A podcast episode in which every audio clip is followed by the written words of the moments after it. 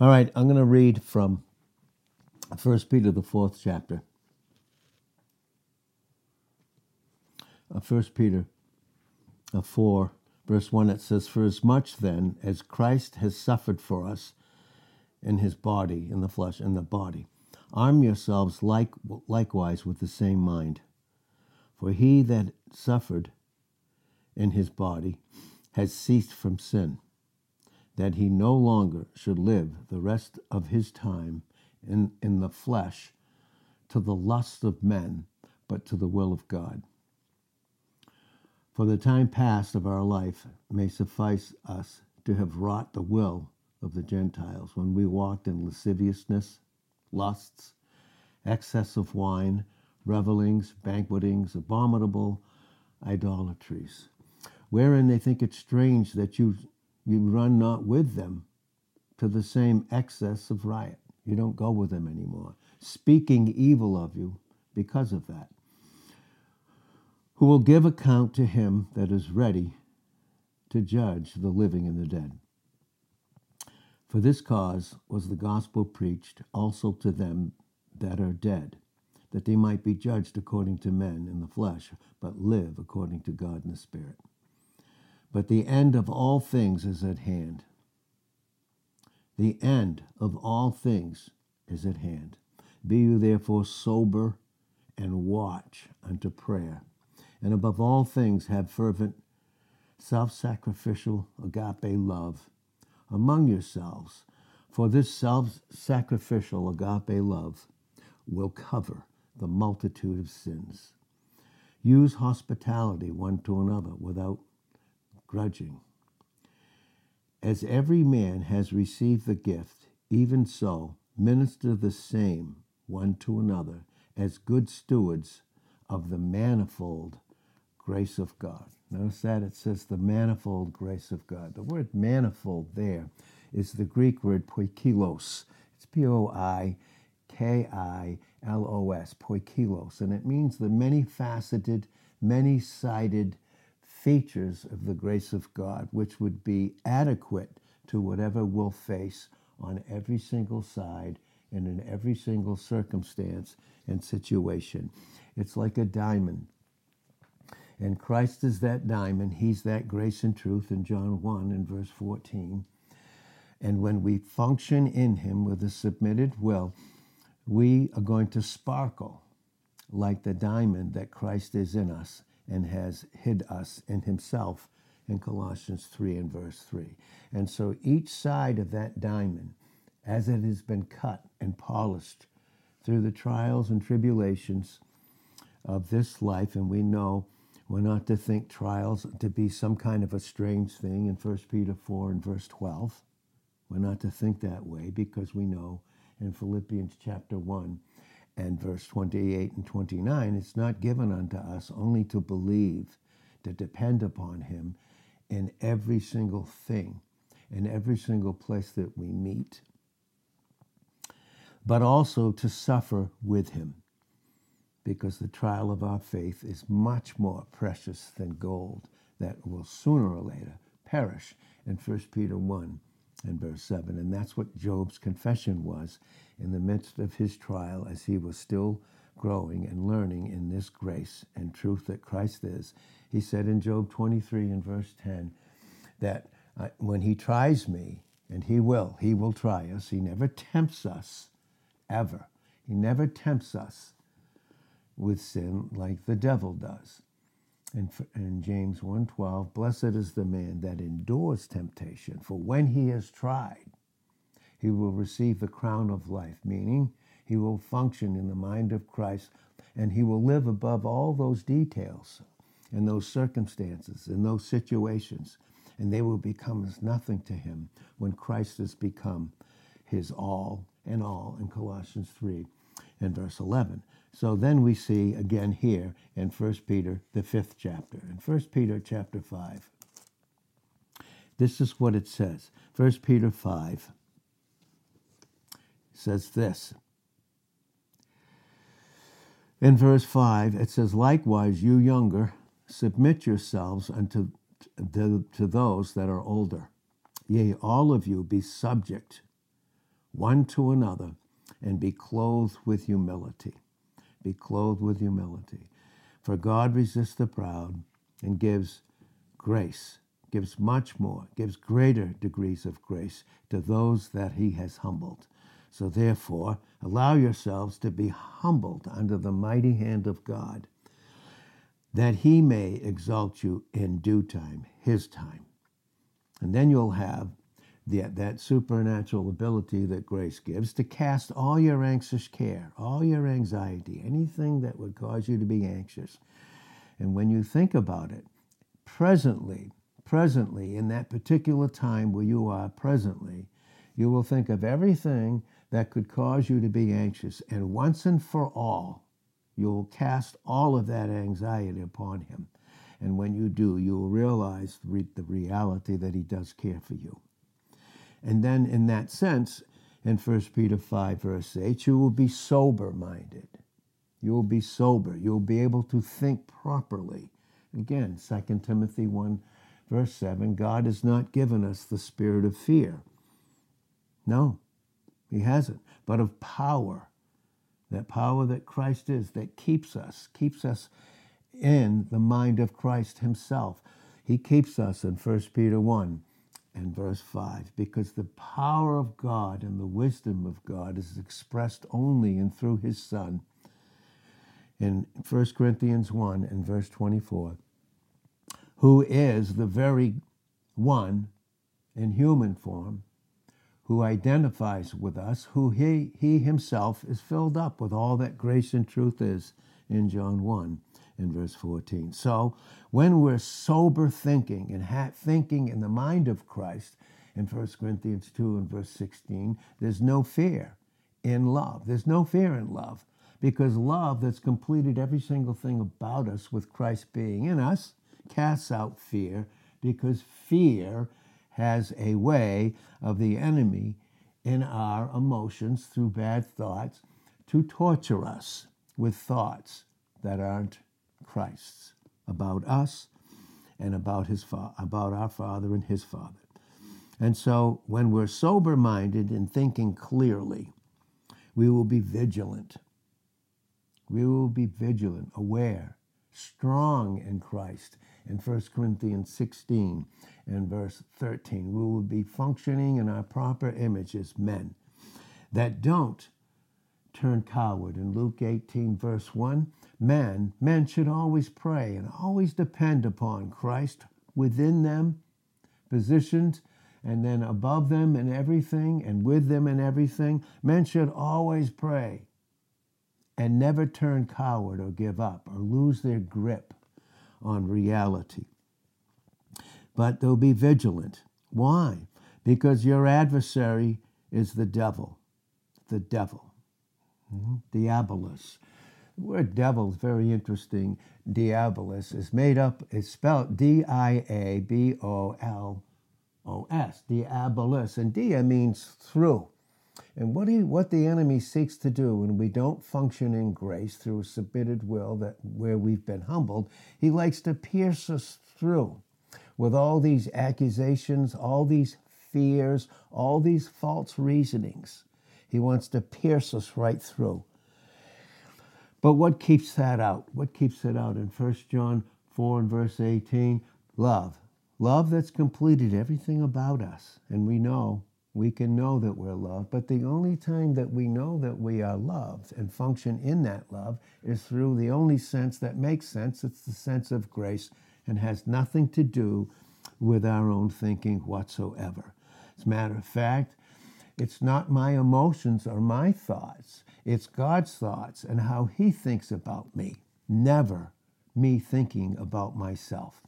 The unfortunate thing we heard recently was an individual again said to one individual that he went to him and said, you should, because of the lifestyle, because of failure at times, and we all do that, but because of failure in his life, he was quoting 2 Corinthians 13 and verse 5, and telling this believer, who happened to be in a state of weakness and trial, that he was to examine himself, to see whether he was in the faith. And he used that. He used that to do what? What did he use that for? To tell him that because of the way that he was living as a believer in Christ and not up to par, he used that to tell him, again, that to question his salvation. There's no time ever in the Word of God where we can ever come up to God's thoughts in Christ. Never. Christ has made us who he's made us to be. The Father's made us to be who he's made us to be in the Son of his love in Colossians 1 and in verse 13. That's an established fact. God would never tell a believer to examine himself outside the grace and truth that's in Christ. Ever to do that.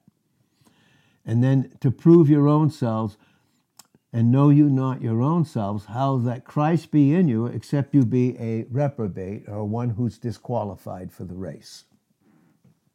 This particular individual went to this other individual in a particular state that we know very well, and went to him and said that.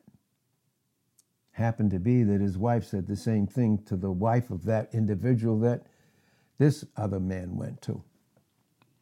And God would never tell us to examine the self-life to find out where we are in our walk with Christ.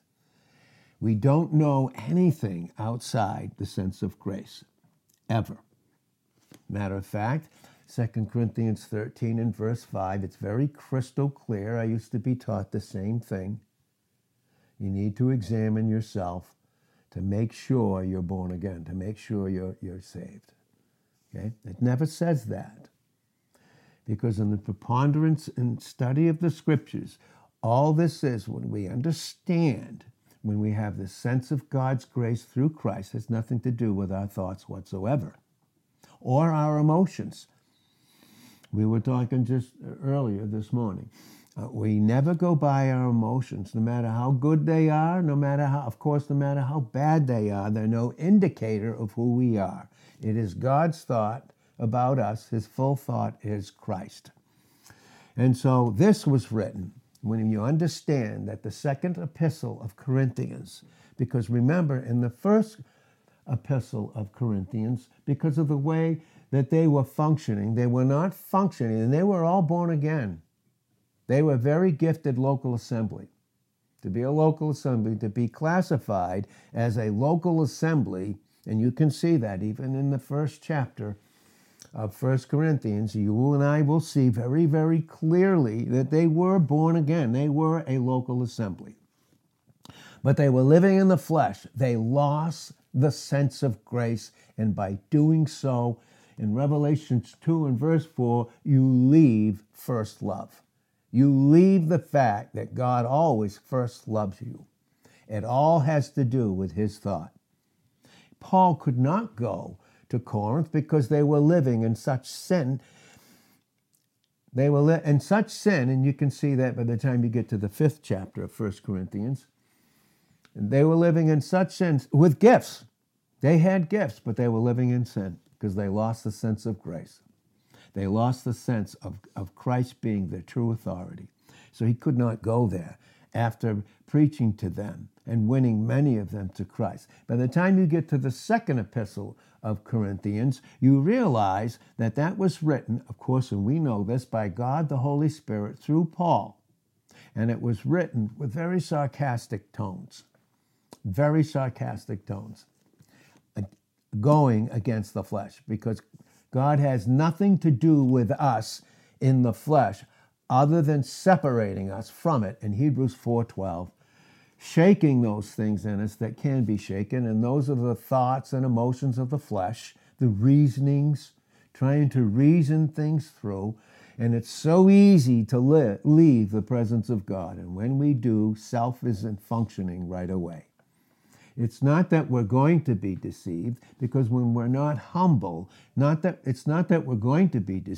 already in a place of deception. And when we function in deception with our own reasoning, which comes from the prince and power of the air, We see that crystal clear in Ephesians 2:2. He's the prince and power of the air. And he wants to what? What does he do in Ephesians 4, verse 14?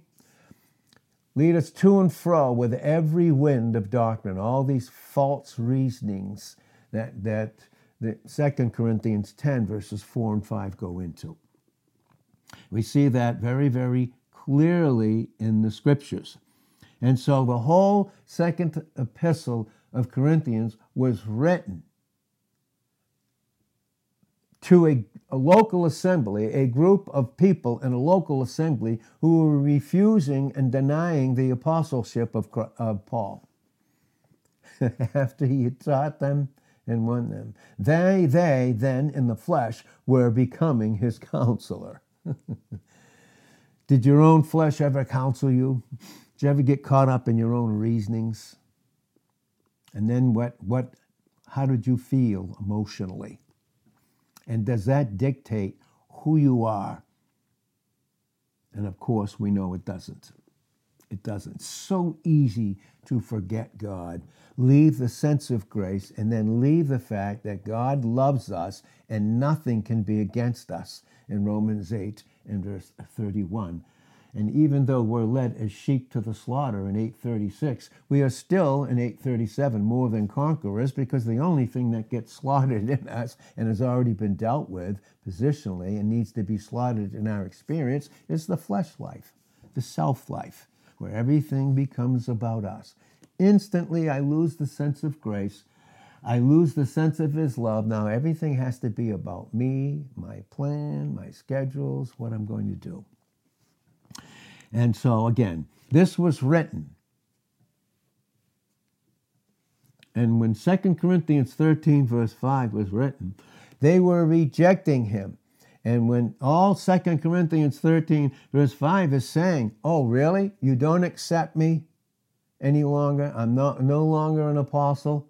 Well, examine yourselves. Are you in the faith? Where did that come from? Who did God use to bring you to that place? Oh, it was me? That's proof of my apostleship. That's all that this verse is teaching. To teach it otherwise is this pride, deception, and denial of complete ignorance, functioning in pride. And that's what happens. That's all we do when we lose the sense of grace. We lose our proper image. We lose it. And then we get led by things like weather, bank accounts, jobs, houses. We lose the sense. And all those things become an issue. And those are the things that we struggle with. And then the enemy uses those, right? When he gets us to that place, he tries to condemn us. And can he condemn me in my position in Christ? No, the wicked one can't touch my position. In 1 John 5:18, the wicked one touches us not. But the whole world lies in his lap, where he can accuse and condemn and bring his lies, all because they aren't Christ. But he can get us in that place experientially. And so that's what was being taught by the Holy Spirit to those believers. Examine yourselves. Are you in the faith? The faith is all those truths about the person of Christ, who he is, and everything that he's accomplished. That was through the vessel that Paul is and was towards them. And then they were rejecting him.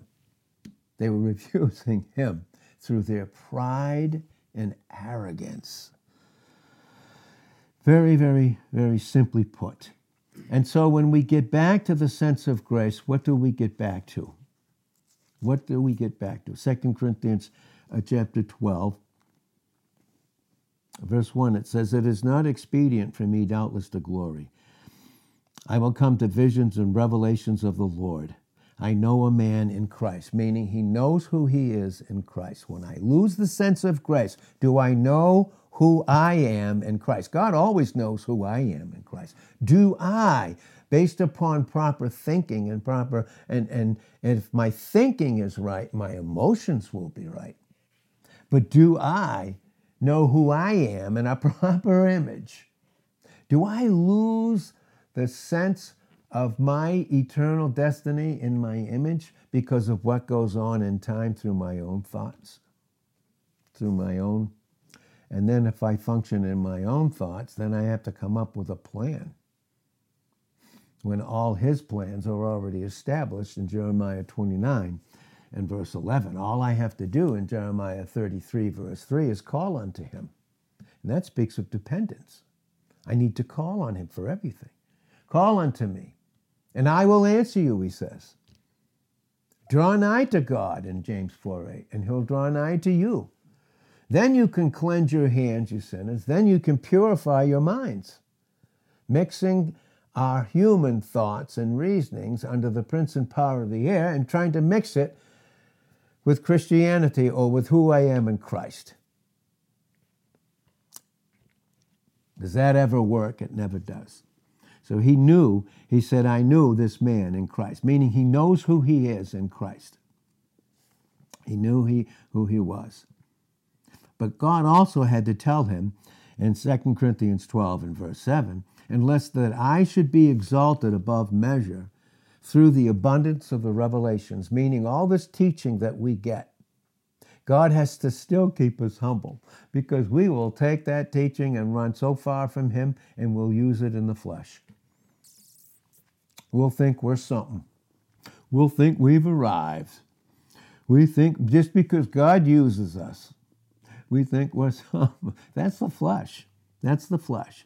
Unless I should be exalted above measure through the abundance of all these revelations, the teachings about who Christ is and what he himself has accomplished, apart from anybody, and that's grace. That's what grace is. It completely has to do with Christ and God and the Holy Spirit. But lest that he should, there was given to me a thorn in the flesh. And boy, we don't like those thorns, do we? But those thorns protect us from the flesh.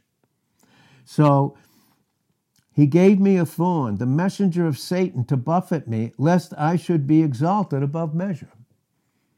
Above my measure, making more of myself, far more than I do. And you know what we do in the flesh? There's two things we always do in the flesh. It's two things I know when I function in the flesh, I can tell you. I think too highly of myself, thinking I'm above everybody, above the body of Christ, above the word, above coming to hear the word, above functioning in a local assembly, above Christ himself, thinking too highly of myself. We know where that comes from. That's 2 Corinthians 10 and verse 5. Cast down all these reasonings, these lying, false, murderous reasonings. Cast down those imaginations, those reasonings that get set up in our mind like an idol and we start worshiping these thoughts. Cast down these imaginations and every high thing. High thing there is the Greek word hoopsema, the height of the atmosphere, Satan. Remember him? Remember his five I wills in Isaiah 14, 9 to 17? Well, God had his answer for his five wills for Satan in Ezekiel 28, verse 15 down through. Hoopsema, thinking too highly of myself. Or what? Too lowly of myself. I'm supercharged, I'm Superman, or all of a sudden I'm just a little mouse. I'm so low. That's the flesh. That's losing the sense of grace. And when I lose the sense of grace, where's the only place who God is and his love for me? Where does that flow through? It's the only place it can flow through. Why? Because who deserves to be loved by God? It flows through grace. That's where it flows through. And so that's what Paul is teaching. The Holy Spirit said, write it down so that not only you can learn this, but every single member that is a member of my church throughout the whole dispensation of grace, the church age, which is John, the 1st chapter and the 12th verse, brought out in 1 Corinthians, the 12th chapter and those 28 verses to bring out the oneness of the body of Christ, which was the answer to Christ's high priestly prayer that they may be one in John 17, 11, 21 and 22, one with the full thought that Christ is in each vessel. One with him. And boy, it's so easy to forget and to get separated from him. And it starts in the thought life. It's not the pains in our physical bodies. Again, nothing that, it's the thought life. That's where it starts. And when I don't have God's full thought for the present moment, then it's instantly the flesh starting to function in that thought life, and then we have these bad emotions, and then the emotions say to you, this is who you are, and it's because it's based upon how you feel. Well, bottom line for that is, again, that the messenger of Satan was sent to buffet me, lest I should be exalted above my measure. Because who does God, in 1 Peter 5, 6, that we read, I don't know if we read it, but 1 Peter 5, 6, in James chapter 4 and verse 6, who does God give his grace to? Those that he's humbled. He must humble us so that we function in a place of undeserved, unmerited favor of God, where his love flows right through to us, and it takes away everything. It just wipes out depression. It just wipes out all that the enemy's trying to do. And so he said, in this place of God continuing to humble him, and many believe that Paul battled with epilepsy. He also battled with ophthalmia, which is he had terrible eye problems, and you can read that in Galatians when he wrote. He didn't have an amanuensis to write it for him, like Tychicus and certain others that he had dictate and write these things, but he didn't have him at that time because, and he even said it in the scriptures, and I'll just read it right here. You can see what a large letter he said, I wrote with my own hand. They were really big letters because he could hardly see. But boy, he could speak the truth when he was linked up to Christ. And then even with the Galatians, there was this particular point when he said to them, and we can see this, very interesting, in Galatians, the 4th chapter and the 15th verse, he said, where is then the blessedness that you spoke of me at one time? You held me in high esteem. You loved me. You loved me. Not because it was just me, but because of the way that Christ was in my vessel flowing through to you. And you spoke of that blessedness. And I even bear you record that if it had been possible, you would have plucked out your eyes and given them to me. Verse 16, am I therefore become your enemy because I tell you the truth? What's the greatest enemy that we have? It's a four-letter word. It's called self. Self-life. It's the flesh life. That's where we doubt. That's where we doubt. And he that doubts is damned if he eat, because he eats not of faith. And what does faith do? Absolute dependence upon Christ. What does it release? It releases grace. That's what it does. And out of that, in that grace flows this incredible love. And so without faith, and we know in Hebrews 11:6, it's impossible to please him, because he that comes to God must believe that he is. And he is a rewarder of them that diligently, quickly seek him. And don't take time. Remember in Matthew 11:28-30, come unto me. Come unto me.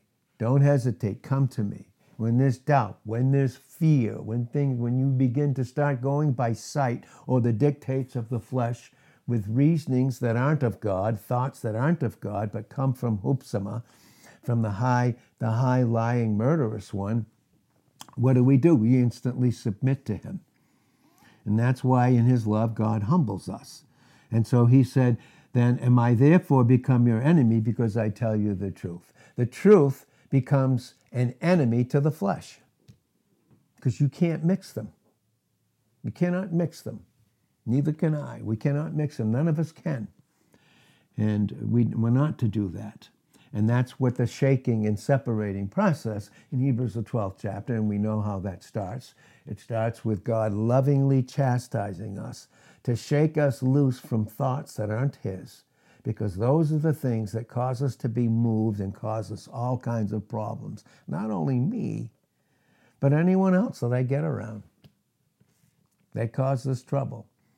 And usually those are the things that we know to do good, and we don't do them in James 4 and verse 17, and that's where it is sin.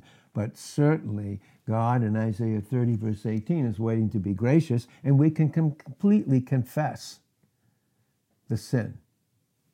We confess the sin, and then what? We experience He is faithful, right? And just. And justice means that His love is free to love us now because His justice has been satisfied through Christ. And this extreme evidence because we are in Christ. That's the evidence that He does love us, and He's ever ready to give us the grace that we need, but we must submit to Him. And what does it take for Him to cause us to be submitted to Him? In the lean years or in the abundance years, is He the same? Is He the same? Is He? Does His thought change about who He is? Does my thought change about who He is in me? And so we see it again, that the enemy, when someone is living, when a believer is living in the flesh and truth is taught, then the one that teaches that truth, and the one that's living in the flesh, the one that teaches it becomes his enemy. I don't like it. I don't like that. I don't agree with it. I don't agree with it at all. And I love what that other man said when that other man, who completely outside the sense of grace, in the energy of the flesh, energized by the enemy, would tell a believer that he thinks he knows enough to tell a believer whether he's born again or not. That guy literally, after knowing it for a multitude of years, told him, "You need to leave my property ASAP." That's not God's thought. Now, we should not, God never gives us grace to live in sin. We need to get that one straight. Romans 6, 1 and 15. That's just mixing self-thoughts with God's thoughts and thinking that somehow God is indifferent to sin. He just can pass by it. No, the littlest, tiniest sin is just as much as a million sins to Him. One little sin, because He's pure and He's holy, and you can't mix anything with it. You can't. And we're not to mix fleshly thoughts with God's thought about who we are in Christ. So as we begin to close this morning here, we see again in 2 Corinthians, the 12th chapter, and this is very interesting for the Apostle Paul. Remember, he is still an apostle, was growing and going forward in his growth about who Christ was in him, still preaching and teaching him. But then there came the time when God wanted to continue a deep work in him, and He allowed him to be chained to a Roman guard. And in his second imprisonment, because he had two, in his second imprisonment, he was held captive as a prisoner. And he said that. He made it clear in Ephesians 3:1 and Ephesians 4:1. In those particular places, they're called the prison epistles, where we got the greatest truth about who Christ is in positional truth and experiential growth truths when that man was in prison. Boy, he has to humble us to bring out the incredible glory of who He is. Because at times He gives us things and we get so overoccupied with those beautiful things, we get away from Him. And Paul, he had to be chained to a Roman guard. And that's why in Philippians 3, and we're going to see that, we're going to see in Philippians 3 in verse 8, he had to continually learn this lesson, like we all do, that everything outside of Christ is dung. Everything outside of thinking in the sense of grace and truth and outside the love of God is dung. That's all it amounts to. Whatever occupies my mind, when it's not Christ, it's dung. And we're going to see it. He said, I count all things but loss. They're dung and but loss. Why? In Philippians 3 and verse 9, that I might know Him. Because when I know Him, I know who He is in me and who I am in Him. And He doesn't change. In Malachi 3:6 and in James 1 and verse 17, He never changes His mind about us. Do I ever change my mind about Him? And we do with fleshly thoughts, but He doesn't change His mind about finishing us in the Son of His love, Jesus, in Jesus Christ our Lord. So what we see as we begin to close this out here, he said, for this thing I besought the Lord 3 times that it might depart from me. The original says it was countless, by the way. Countless, countless, countless. Epilepsy, not being able to see, all these physical things. All these physical things that we continually ask God, please take them away.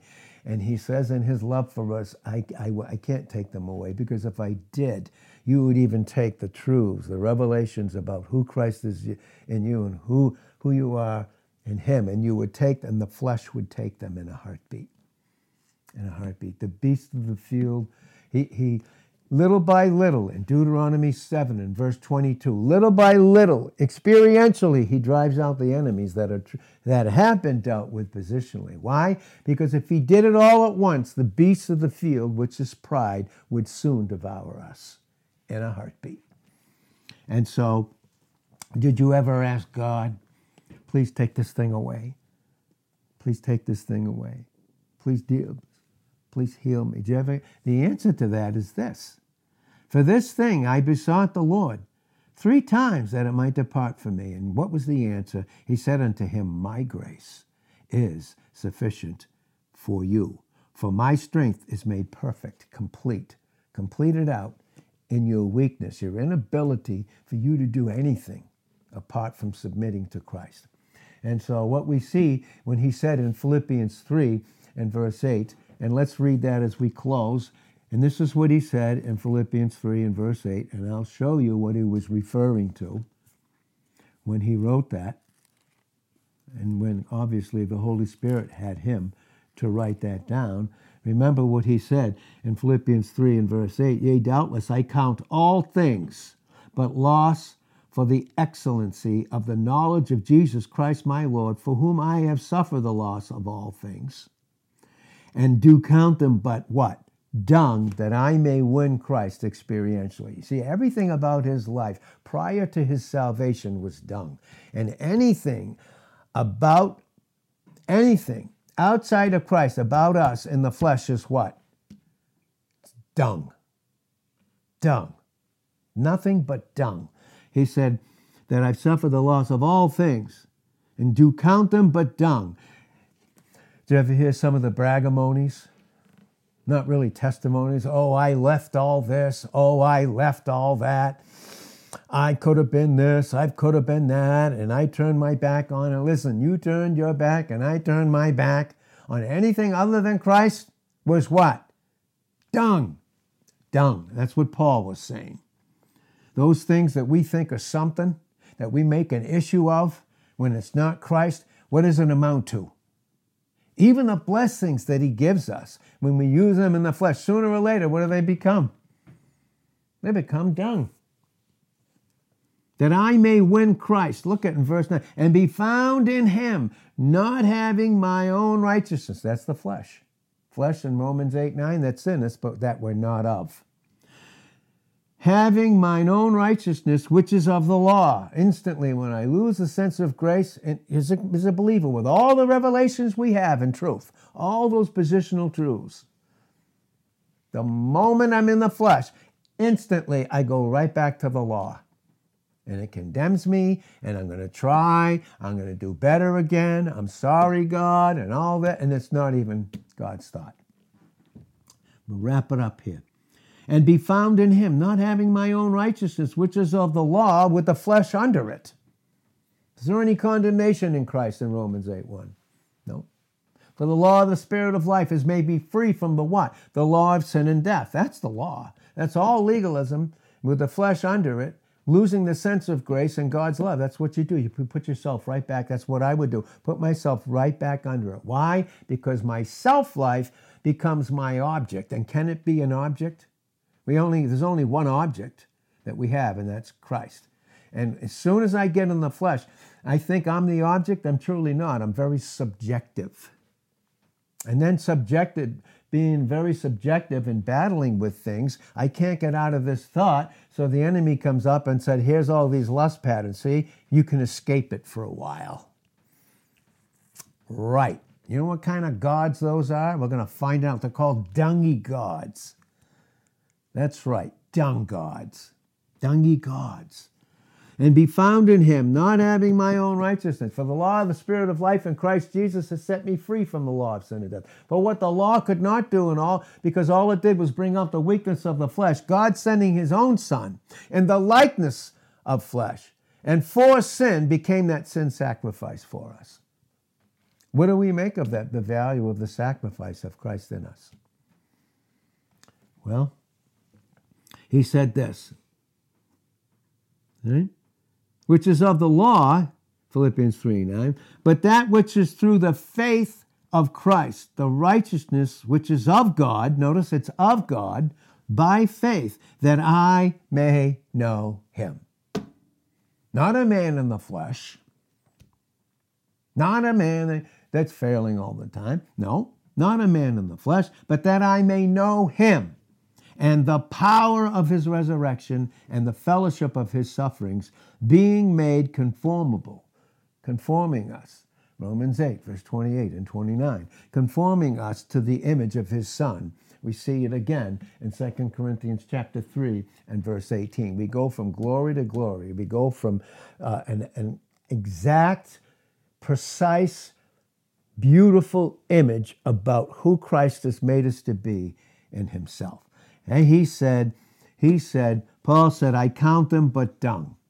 Now, where do you suppose he got that from? I'm not going to tell you. I am. Deuteronomy, the 29th chapter. Deuteronomy 29. Verse 16 says this, for you know how we have dwelt in the land of Egypt. The land of Egypt speaks of the world system. That's the only thing that the flesh in us can function in. Back to the world system. Back to all those problems and all those things. Right?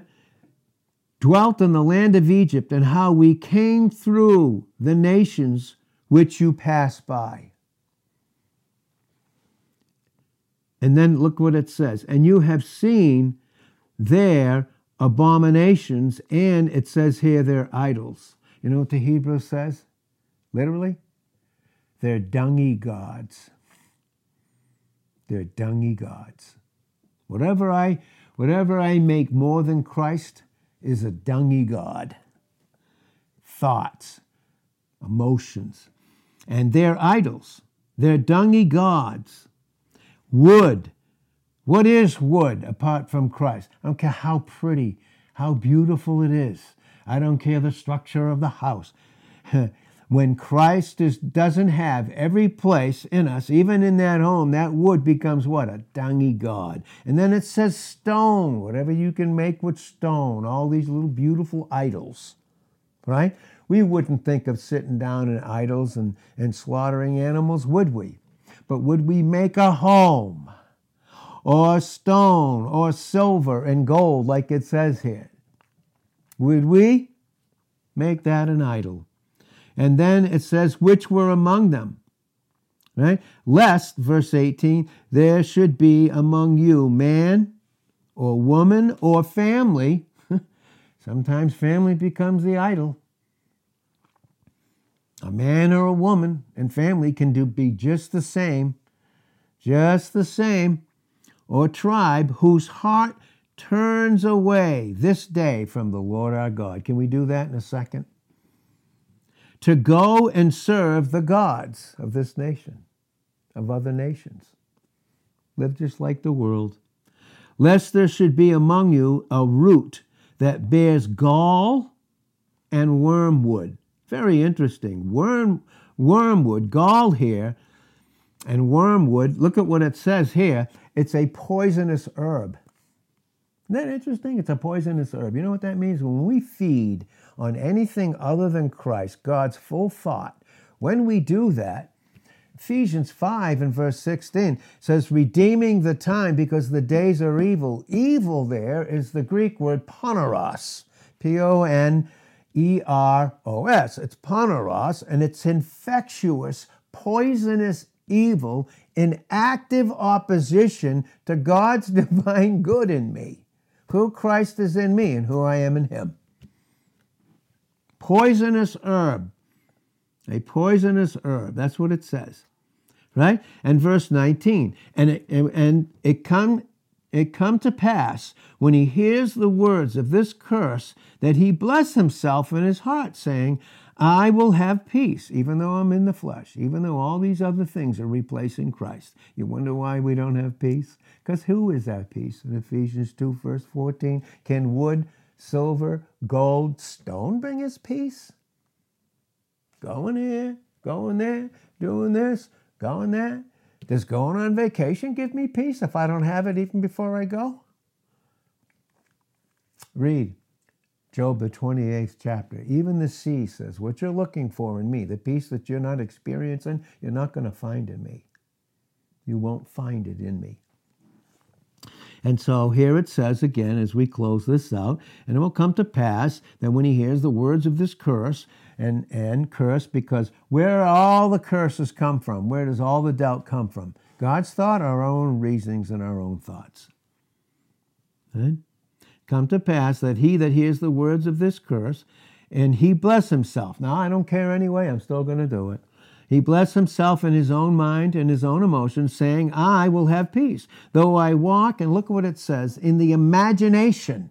This is 2 Corinthians 10, 4, 5, 6. The imagination of my own mind and emotions, and to drunkenness, to thirst. Right? And the imagination here, do you know what the word imagination here means? Stubbornness. Stubbornness. Thinking that I can be in the flesh and still sacrifice to God. 1 Samuel 15, 22. God is not interested in sacrifice. No, he's interested in obedience. Obedience, right? For rebellion, resisting God, rebellion, and that's in the flesh, not who we are in Christ, but rebellion is this what? Witchcraft. You wouldn't get involved with witchcraft anymore now that you're born again, would you? Rebellion is this witchcraft, same thing, same spirit. And stubbornness as idolatry. It's an idol, stubbornness. Constantly resisting, like the religious crowd of the day, gnashing their teeth on the first Christian martyr, Stephen, in Acts the 7th chapter, when he told them, you proud and stubborn people, you do always resist the Holy Spirit. Now, they were resisting the Holy Spirit. Did they resist Christ, the religious crowd? Did they give him over to the Roman government to have him crucified? Did they resist all the prophets? Way back? Yes. Do we resist? Where? In the flesh. But you know what? We have sufficiency, and I'll close with this. We have sufficiency, and we can see this. Now, in 1 Corinthians 2, in verse 16, it says, who is sufficient for all these things? I mean, does anything make any sense outside the sense of his grace where he's loving us? Does anything make any sense when we're not loved? Does anything make any sense? It makes no sense. But he's sufficient to us, Hikainos. That's what it says. It's Hika, Nos, Hikainos. Literally, that's what it means, sufficient. And sufficient means to be competent. It means to be, we get grace coming right in the proper season, timing, and provision, which is why we always teach by the pure grace of God as he's taught us. God's timing is as important as his provision, because if he gave us a provision when our capacity wasn't ready for it, it would be a curse. We would just use it for the flesh. We would consume it upon the flesh. So it has to do with that, and it means ample or fit and proper character. And as an adjective, it simply means sufficient power. And who's our power source? Who's our power source? In 1 Corinthians 1 and verse 24, it's Christ. He's competent. And is he not worthy for us to trust him and think with him? In Revelations 5, 9 and 12. But remember, again, our sufficiency, is it of the flesh? No, our sufficiency, our supernatural ability is of God. It's of Christ in us. That's 2 Corinthians 3, 5. With this word, hekainos. And then in 2 Corinthians 12, in verse 9, and this is also brought out in John chapter 6 and verse 7, it's archeo, Arkeo. And this is what it is. It's a primary, a very important verb. See, if God's love is going to be active, what must it flow through to get to me? It has to flow through grace, because I do not, no one deserves it. No unfallen angel ever deserved to be created. None of us deserve anything, because God is the cause. And so it flowed from his love. So it's a primary verb. And here's the idea of archeo in 2 Corinthians 12:9 and John 6, verse 7. It's the idea of raising a barrier. What is that barrier? When God, through preaching and teaching the word in Hebrews 4:12, he separates the soul, self-conscious living in the flesh, from the spirit. He sets up a barrier. Ah. And now when I'm on this side, functioning in Christ, he sets up a barrier, and now I experience in his love, I have joy and I have peace. And my joy may be up and down, but I have settled peace with God because Christ is my peace, in Ephesians 2 and verse 14. And then when that barrier, the truth of the proper image in Christ, through who Christ is in me and who I am in him, it raises a barrier between, and it wards off all that other stuff coming in to affect us. We wrestle not against flesh and blood. We wrestle not against blood and flesh, we don't, but against principalities and powers, the rulers of the darkness of this particular age, against spiritual wickedness in the heights, and it's coming against us with reasonings. But we see he sets up a barrier. That barrier is the word that Christ is.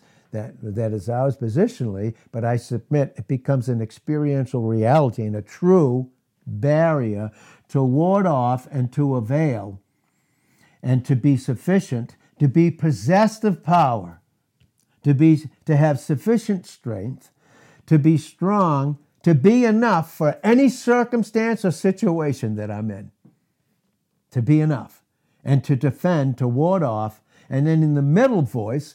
And what is the middle voice? Anybody remember? Grace is always in the passive voice, isn't it? And when I'm humbled and I have that grace gives me the ability to submit and then function in that grace through a choice of my will, and that's the middle voice. I begin to start participating experientially about who Christ is in me. And he's pure strength, and he sends us volumes of continual strength through his grace, and it's the strength of his love, our only authority, again, and that's brought out in Psalm 68 and verse 28. So let's not be senseless. God hasn't given us the spirit of fear, but of power and love and a very well-disciplined mind, because we have the mind of Christ in 1 Corinthians 2 and verse 16, and we are to allow that mind through a submission of our will to be in us, which was also in Christ Jesus. He's given us his very mind. It's a very victorious mind. We need to submit. So, Father, we thank you and we praise you for this time in the Word. Thank you, Father. Bless our day. Keep us in your thoughts, which is the satisfaction of who Christ is, Father, and glorifying you, and then us receiving that experientially and being so blessed. Thank you, Father, in Jesus' name, amen.